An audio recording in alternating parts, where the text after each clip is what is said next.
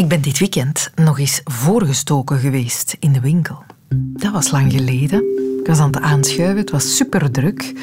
Dus ik pak mijn telefoon erbij om een beetje te surfen terwijl ik sta te wachten. En ik kijk ineens op en ik zie een andere man voor mij staan dan degene die net nog voor mij stond. En er was geen ruil geweest, die andere man stond er nog steeds, maar er stond iemand tussen, er was iemand bijgekomen Iemand met alleen een brood in de handen en verder een strakke blik naar voren gericht. Want dat durven ze dan niet, hè? omkijken, om te vermijden dat onze blikken zouden kruisen natuurlijk. En terecht, want hij zou recht in mijn boze, minachtende blik gekeken hebben. En ik had hem klaar, die blik. Maar hij heeft niet durven omkijken. En ik, de loveback, ik heb ook niks durven zeggen. Omdat het, ja, het was dan maar één brood en ik, ik had geen zin in gedoe. Ik heb er wel heel hard het mijne over gedacht. Had die man gedachten kunnen lezen? Hij was lelijk geschrokken van de vieze woorden die ik ken en durf te bedenken op zo'n moment. Voorstekers doen dat toch met je? Kan je toch zo pissig op worden? Waarom vinden we dat zo vervelend? En als we het zo haten, waarom zijn er dan toch mensen die voorsteken? Antwoorden en verhalen in deze wereld van Sophie. Welkom.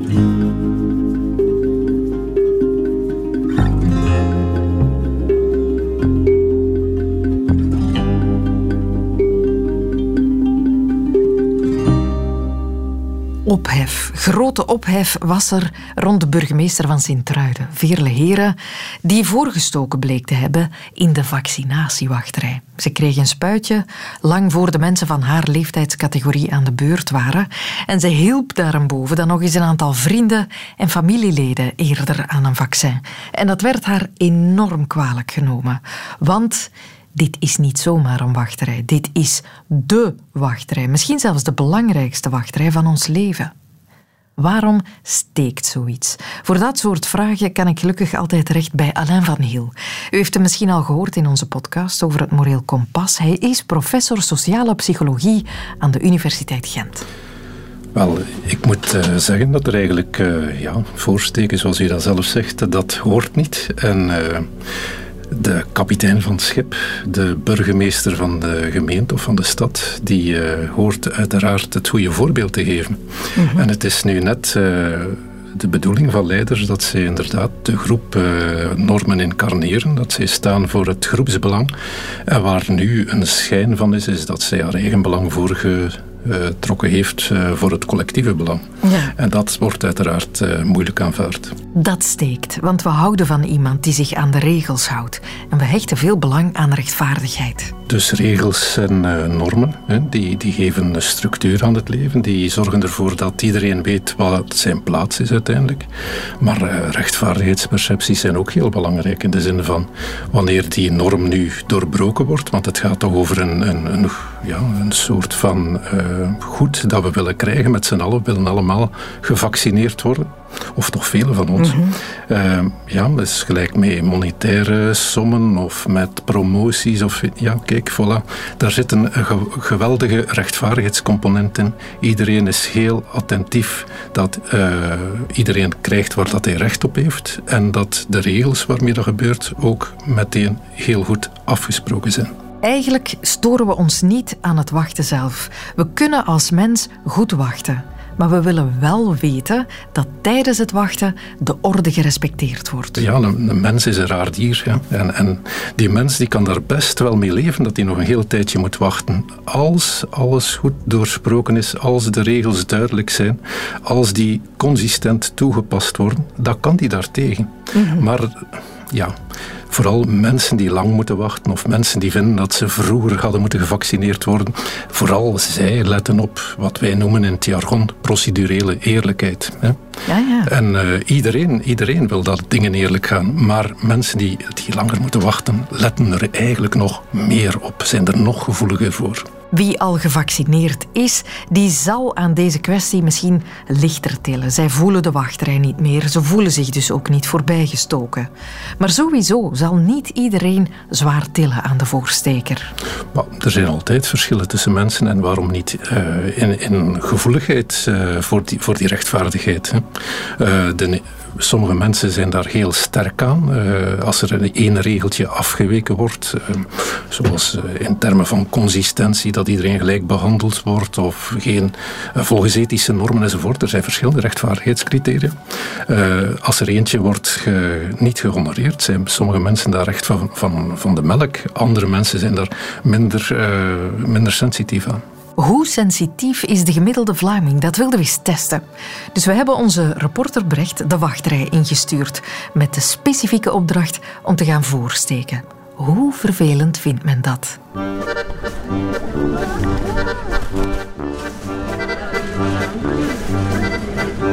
Is het altijd aanschuiven hier aan het, aan het kraan? Ik weet het niet, ik kom hier pas. het, is een tijdje geleden dat we nog konden komen naar de markt. Ja, van in december. Heeft u het wachten gemist in de rij? Oh, nee. Nee, dan niet. Mag ik u voorbij steken? Uh, of, uh... Ja. Dat ja, dat mag. Niet gehaast, duidelijk. Het zijn geen moeilijke. Bent u al lang aan het aanschuiven? Of, uh... Nee, ik sta hier net. Enkele minuten. Hoe lang blijf jij zo staan in een rij, denk je? Normaal gezien niet zo lang. Maar ja, als de honger groter is, dan het geduld. Ja. Ik weet niet, zou ik voor mogen steken? Voor mij zou dat mogen, ja. De honger is nog niet zo groot. Het is dat, het is dat. Ik kan er nog tegen. Ja. Dus omdat ik aan het kijken ben naar de volgende in de rij, die ziet er strenger uit dan jij. er zijn nog 1, 2, 3 voor ons. Ja. Meneer ook aan het wachten? Hè? Ja, ja, ja. Met een hongertje duidelijk. Ja, duidelijk. Ja. Middag, hè? 12 uur. Um, jij bent uh, de voorlaat. Mag ik, zou je het erg vinden als ik u voorsteek? Of heb je zoiets van. Uh... Als je dat vraagt dan, uh, en ik ben effectief niet gepresseerd, dan zou mij dat niet zo storen. Maar als dat nu zo geniepig voorsteken is, dan heb ik er toch wel iets moeilijker mee. Dan zou ik toch wel zeggen, meneer, de rij begint achteraan aanschuiven. Ja. ja. Ik ben aan het kijken wat ik wil en of ik voor u graag, dat weet ik niet. Mag ik voor u bestellen? Uh... Of, ik, of ik chanteer u een beetje met die microfoon, ik moet ja, wel toegeven. Dat is, ja, ja, nee, het is niet te flauw. Ik kan er nu niet van wekken liggen, maar ik ben niet gepresseerd effectief. Okay. Dus maar mensen nu zelf gepresseerd zijn, dan zou ik toch wel lastiger vinden. En als ik zo begin met eh, de kindjes zitten in een auto, ik ben gehaast. Uh... Ja, dan zou ik je ook eerder voor laten, denk ik. Ja, toch wel? Ja, toch wel. Ik heb zelf ook kindjes, dus ik weet wat dat kan zijn van uh, ja, een beetje menselijk zijn. Hè. Uh, begrip tonen, ik denk wel dat dat eh, is het aan mij of aan u nu? Ben... Normaal is het aan mij. Ah, wacht, ik ben u dan toch niet voorbij. Je hebt niks gevraagd, hè? Ja, dat is waar. ik heb van alle voorstellen gedaan, maar je hebt niks gevraagd, hè? Ja, je hebt gelijk. Je gelijk. Oké, ik ga niet moeilijk doen, ik laat u, ik laat u bestellen. laat u zich makkelijk voorbij steken? Dat weet ik niet. Ah ja, oei, toch een moeilijke. Wat, nee, dat niet. Maar ik ga het zelf ook niet doen bij de mensen. Ah ja, doe niet bij een ander wat... Vragen, ja, oké. Maar uh, ik, ik doe het zelf ook niet bij de mensen. En als ze het niet vragen? Ja, dan, dan... Ik ga niks zeggen, maar dan ga ik toch wel uh, in mijn eigen zeggen...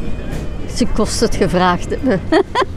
We hebben nog hoeveel mensen voor ons? 1, 2, 3. Ik, ik denk dat die mensen voorgestoken. Kan dat? Die zijn voorgestoken, ja. Uh, aanspreken of, of verzwijgen wij?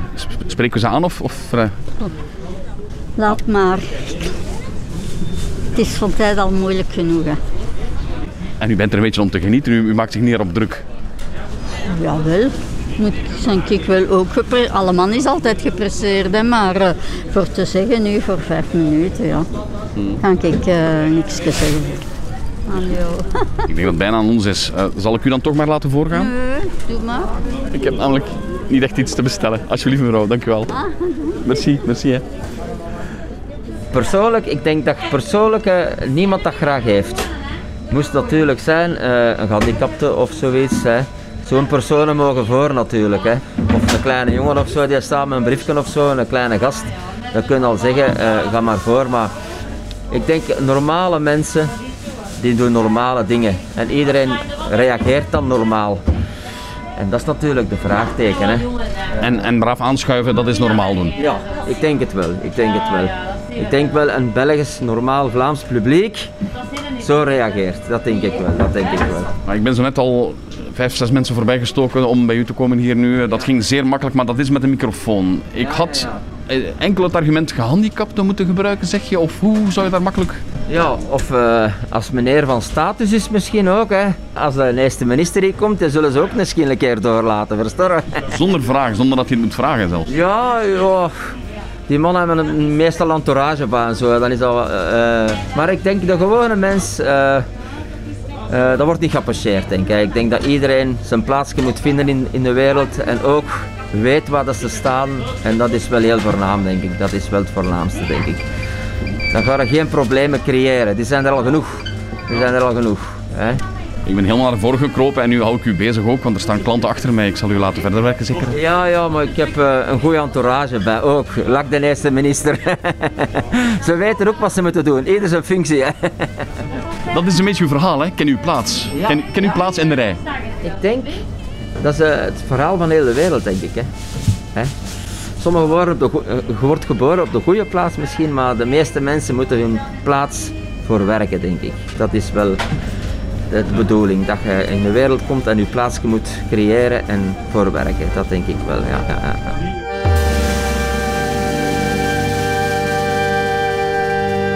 Brecht, de vriendelijke voorsteker. Men staat duidelijk niet te popelen om hem voor te laten, maar met een goede reden staat men het wel toe. En dat is niet zo verwonderlijk, zegt professor Alain van Hiel. Ja, dat wijst onderzoek ook uit. Hè, dat, dat, wanneer je verzoek uh, aan iemand doet, dat je dat moet uh, met de redenen omzwachtelen. Ja. En er is zelfs onderzoek dat aanduidt dat, dat het ook wat linguïstisch uh, van aard is. Wanneer je het woordje want of omdat in een zinnetje gebruikt, mag ik een fotocopieapparaat gebruiken, want ik moet kopies maken. Dat is natuurlijk totale onzin. Voor wat zal je anders een fotocopieapparaat uh, gebruiken? Maar de wandconstructie bij de slapende persoon, die je probeert uh, om de tuin te leiden, dat helpt wel. Mag ik voorsteken? Want ik ben gehaast. Dat zou wel eens kunnen werken als je echt zou willen voorsteken. Ik heb trouwens uh, nog een tip gekregen van een ervaren voorsteker die verder anoniem wenst te blijven. Wat ook werkt is uh, de klassieke voor en achter. Dus hoe gaat die? Je vraagt in een lange rij wachtenden of je ergens in het midden voor iemand mag gaan staan. Maar je maakt meteen de afspraak met die persoon dat hij of zij van zodra je vooraan in de rij komt terug voor mag. En zo behoudt die persoon zijn plek in de rij en heb jij intussen wel een halve rij voorgestoken. Dat is weinig sympathiek, maar behoorlijk efficiënt volgens zij die de klassieke voor en achter beoefenen. Wat nog een geheel andere optie zou zijn, op stage gaan naar Engeland.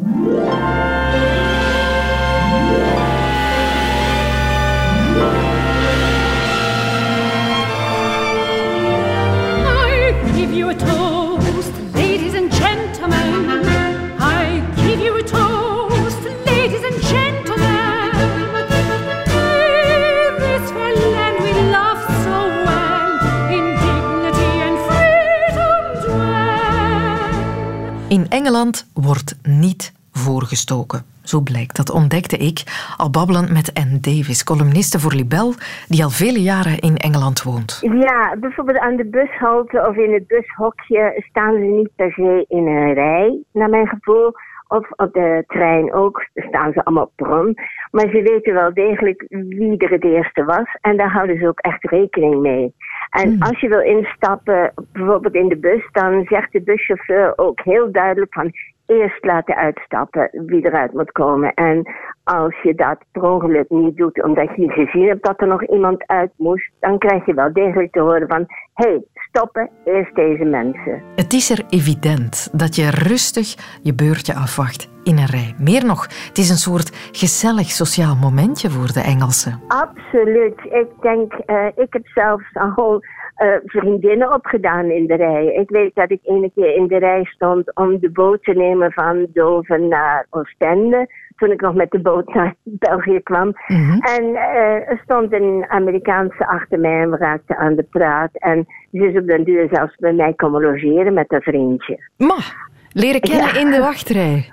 Ja, en ik denk, ik denk ook dat het voor oudere mensen best wel heel belangrijk is, dat beetje sociale contact.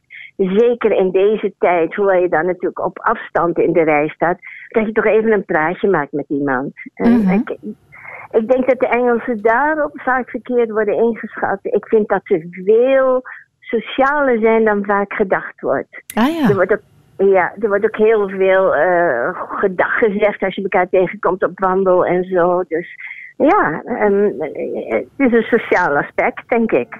Gek eigenlijk, hè? dat een land dat zo dichtbij is, daar zit tenslotte alleen maar een klein onnozel zeetje tussen, dat dat toch zo verschillend is op dat gebied. Hoe zou dat komen? Ik heb eigenlijk geen idee. Eh, eh, ik vraag me af of daar op school meer aandacht wordt besteed aan de elementaire beleefdheid. Mijn eigen man is op een strenge kostschool geweest, waar dat inderdaad wel heel erg meespeelde, die beleefdheid. Misschien ook het gevoel van, kijk, als iemand voordringt in een rij, dan heb je toch altijd het gevoel van, die mens denkt dat zijn tijd belangrijker is dan de mijne. Mhm. En ik denk dat de, de, Engelsen dat echt niet willen. Dat ze daarvoor toch te, te bescheiden zijn. Hoe hatelijk wij voorstekers ook vinden, we moeten onder ogen zien dat het deel is van onze cultuur. Er bestaan wel degelijk landen, en Japan is trouwens ook zo, waar voorsteken simpelweg niet gebeurt.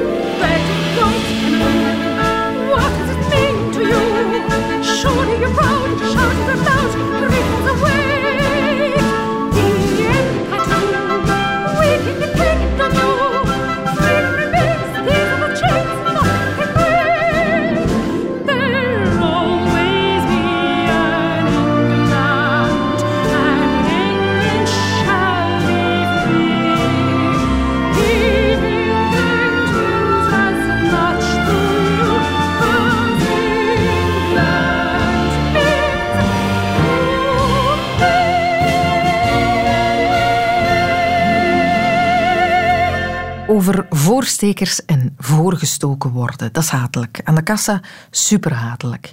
Maar in het beste geval ga je een paar minuten later en als je eens vies gekeken hebt, gewoon verder met je leven.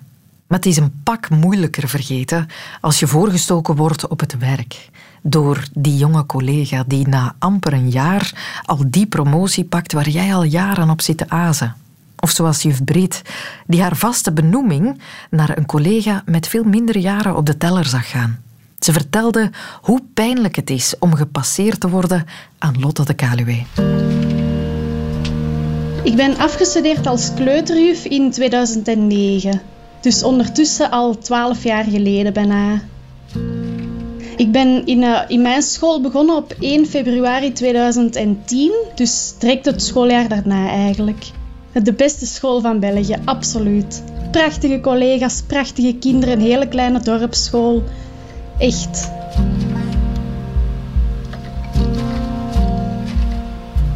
Ik heb eigenlijk heel veel geluk gehad elk jaar. Door, uh, ik heb heel veel zwangerschappen mogen opvullen. Want dan ben je als kleuterjuf eigenlijk direct een jaar uh, uit. Dus ik ben zo eigenlijk ja, ondertussen elf jaar lang al uh, in mijn school. Nu de laatste jaren werk ik halftijds en ja, ben ik eigenlijk gewoon uh, in open uren, zeg maar. Dus ik sta niet meer in een vervanging uh, momenteel. Um, dus ja, elf jaar. Heel blij in mijn school. Dus ik wacht al elf jaar vol spanning om, uh, om vast benoemd te worden. Nu, er zijn een aantal collega's die naar mij zijn voorgegaan. Uh, ik heb een aantal keer kunnen kandideren op die benoemingen, maar ik heb dat eigenlijk nooit gedaan, omdat ik het nooit aan mij vond. Maar nu werd ik in september, geloof ik, gebeld door mijn directie met de mededeling van, ja, er komen uh, uren vrij en uh, je gaat benoemd worden. Dus ja, bij mij, allee, dat was eindelijk zekerheid. Ik was zo blij, zo gelukkig dat het eindelijk voor echt ging zijn, voor de komende 30 jaar nog. Um, ik ging dan in december mijn papieren tekenen en ook toen werd gezegd van, ja, nu gaat je eindelijk zekerheid hebben. Hè. Dat gaat toch een, een opluchting zijn, niet elk jaar die stress opnieuw. Dus ja, ik had daar echt wel op gerekend en ik ging ervan uit ja, dat ik dus eindelijk benoemd ging worden. Um, maar dan, twee dagen voordat het, de papier ging getekend worden door een schoolbestuur, um, vroeg mijn directie om eens te praten. Um, ik was toen net ouderencontacten aan het doen, dus het was uh, wel best stressvol. En toen zei ze van, ja, ik werk hier zelf nog niet zo lang, dus ik kon geen rekening houden met anciëniteit. Dus ik heb voor iemand anders gekozen. En dat nieuws dat sloeg echt in als een bom. Dat was echt, ja, ik was echt in shock. Ik had dat totaal niet zien aankomen. Ik heb uh, een week niet kunnen eten. Ik was, ja... Voor, mij is dat de komende 30 jaar, elke dag ga ik daarmee geconfronteerd worden dat ik het niet geworden ben. En dat, dat doet echt heel, heel veel pijn. Ik begrijp eigenlijk nog altijd niet waarom nu net ja, dat ik het niet geworden ben. Haar argument was eigenlijk um, dat ze voltijdse leerkrachten op haar school wil. Nu, ik werk al, al een aantal jaar halftijd, um, maar er is aan mij nooit gevraagd of dat ik het zou zien zitten om voltijds te werken, want dan had ik dat zeker gedaan. Want die school, ja, dat is mijn thuis, dus... Ja, ik heb echt het gevoel dat ze mij gepasseerd zijn, dat ik voorbijgestoken ben. En ja, dat, ik kan dat niet begrijpen dat je zegt, ik kan geen rekening houden met anciëniteit. Elf jaar tegenover twee jaar, ik vind dat wel een verschil.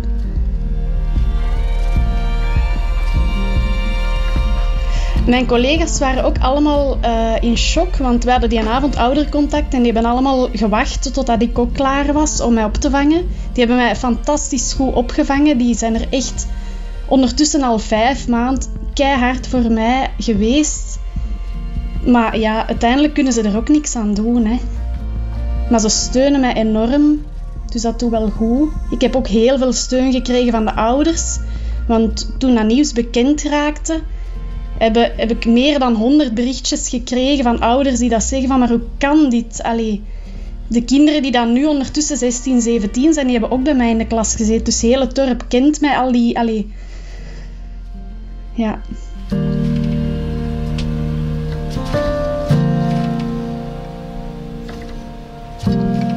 Ik moet echt vertrekken. Ja. Nu, tot eind juni uh, ben ik daar nog, omdat mijn contract natuurlijk pas 30 juni afloopt. Maar in september is het uh, opnieuw beginnen voor mij. En dan ja, hopen dat ik in september ergens aan de slag kan, maar ja, ik, ik zie dat eigenlijk totaal niet zitten. Ik ken, allee, ik ken de school, ik ken de kinderen, ik ken iedereen, alles. En dat is echt mijn leven, die school. Dat is echt mijn passie. Of dat was mijn passie, want ondertussen is dat wel wat geminderd. En ja, zo'n school ga ik nooit meer vinden. En alles terug opnieuw, opnieuw beginnen. Ja, ik zie dat echt niet zitten. Ja, nu vandaag gaat het weer, maar ik heb echt dagen dat ik, ja, als ik s'morgens naar school moet vertrekken, dat is echt, ik moet mijn eigen echt oppeppen om te zeggen, kom aan, en nog een dag. Want het is echt ja, heel moeilijk. Ik ga voor de kinderen, maar daar stopt het ook. Ik zou mijn kinderen het niet kunnen aandoen om niet te gaan of om hen in de steek te laten, dat kan ik niet. Ik blijf professioneel en ik doe mijn job, maar om nu te zeggen van ja, de collegialiteit is wel verminderd. Op sommige momenten blijf ik gewoon in mijn klas en hoef ik eigenlijk niemand te zien. Ooit zal eh, de zon wel terug schijnen, maar voorlopig is het alleen maar uh, storm in mijn hoofd. Ja, ik probeer in mijn klas uh, bij mijn kinderen ze heel hard te leren dat je niet mag voorbijsteken, dat je je beurt moet afwachten. Um, maar ja, soms is dat moeilijk, hè.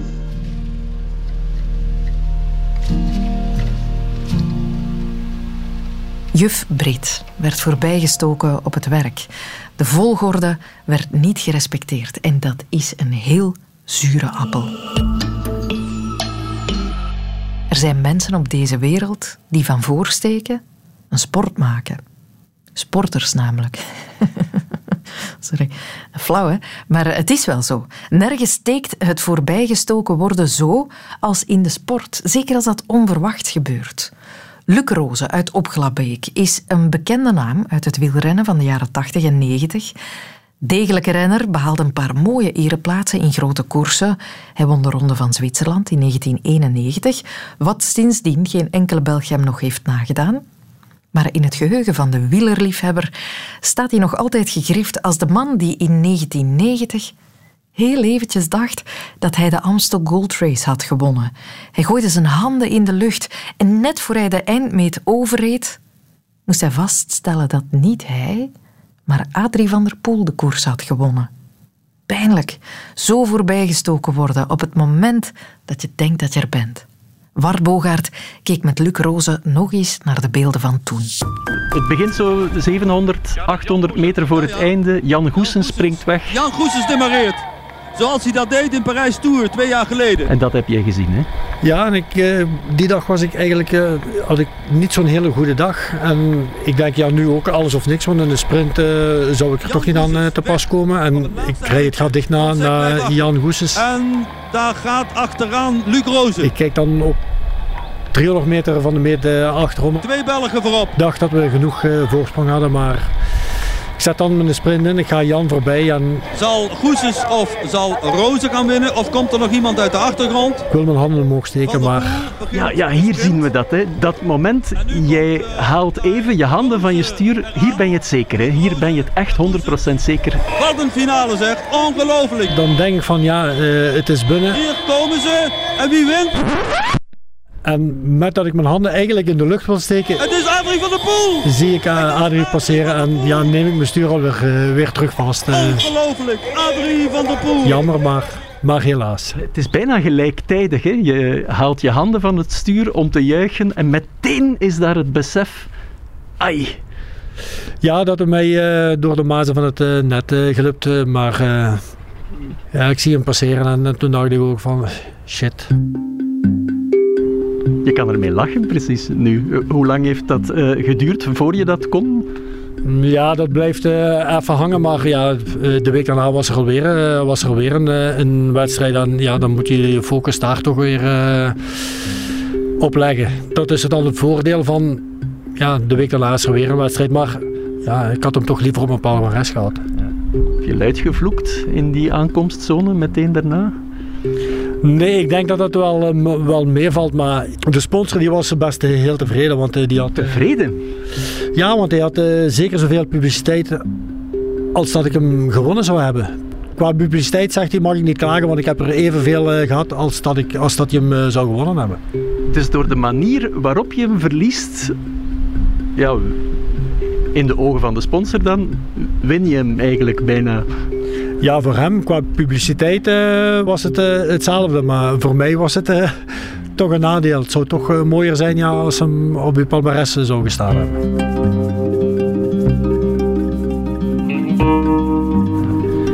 We moeten daar eerlijk in zijn, Luc. Het ziet er een beetje knullig uit. Hè? Zo een renner die zijn handen in de lucht steekt en niet wint. Ja, dat is zo, maar ja, dat gebeurt jaarlijks eh, enkele keren dat je het op, eh, op tv ziet. eh, en de beste overkomt het. Zabel is het ook in, in, in Milaan Sanremo overgekomen. ik ben niet de enige. Dat is wel bewonderenswaardig dat je er, dat je er zo overstapt. Want oké, het was een unieke kans. Hè? Veel andere kansen heb je niet meer gehad. Hè? Nee, ik heb eh, in alle wereldbekerkoersen, ik heb de plaatsen gehad van 2 tot en met 10. Alleen eh, ja, die overwinning, eh, die was er net niet bij. En daar eh, was ik eigenlijk in de Amsterdam Amsterdam Gold Race was ik er het kortste bij. Ga nog even kijken. Hè. Hier komen ze. En wie wint? Het is, het is Adrie van der Poel. Het is Adrie van der Poel. Denk je echt als je je handen op je stuur had gehouden, dat je toen wel zou gewonnen zijn? Ik denk als ik mijn stuur niet loslaat, dat ik misschien gewonnen had, ja. Het zal ook heel nip zijn geweest, want met je recht te zetten, verlies je zo, sowieso al wat snelheid. En als ik eh, mijn handen gewoon aan het stuur had eh, gehouden, dan had ik misschien met wat dat ik nu die centimeters verlies, had ik misschien met die centimeters gewonnen. Tju toch. Ja, dan is het eh, even vloeken, maar ja, je kunt er toch niks meer aan veranderen. Wat euforie toch kan doen, hè? Ja, maar ja, dat is op een moment ben je dan misschien iets te zeker dat je gaat winnen en dan ja, doe je dat.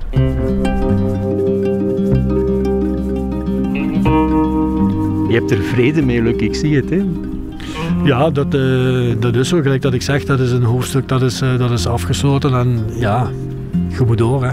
Na 31 jaar, Luc, ben je dat nu nog altijd niet beu? Nee, dat, is uh, ja, elk jaar als het tijdstip van uh, de Gold Race daar is. Uh, ik ga zondags voormiddags met de uh, wielergroep tochtjes doen van 90 kilometer. En daar wordt dat nog wel eens aangehaald. Wat zeggen ze dan? Ja, daar ben je toch wel dom geweest. Maar ja, ze babbelen er wel nog steeds over. Als ik hem gewonnen zou hebben, ja, dan zouden ze misschien ook eens zeggen van ja, ja je hebt toch de, de Gold Race gewonnen. Maar ja, dit is... Ja. Je sponsor had gelijk. Ja, dat wel. Maar ja, ik had hem toch liever op een palmares gehad. Het is Adrie van der Poel! Het is Adrie van der Poel! Die deze 25e Amstel Gold Race wint. Ongelooflijk! Adrie van der Poel! Luc Roze. Te vroeg victorie gekraaid. Eén milliseconde te vroeg meer bepaald. En dat laat de tegenstander niet liggen natuurlijk. Dat onthoud ik als ik nog eens aan de kassa sta. Dat ik pas begin te juichen als het daadwerkelijk aan mij is. Want de echte voorsteker, die ligt altijd op de loer.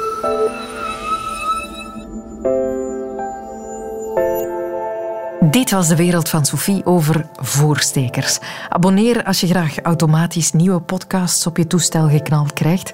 Elke vrijdag is er een nieuwe. En wie zo lang niet wil wachten, die vindt ons ook elke weekdag tussen 10 uur en 12 uur op Radio 1. Heel graag. Tot gauw. Dit was een podcast van Radio 1. Ontdek nog meer podcasts van Radio 1 in onze app en op radio1.be. Radio 1. Altijd benieuwd.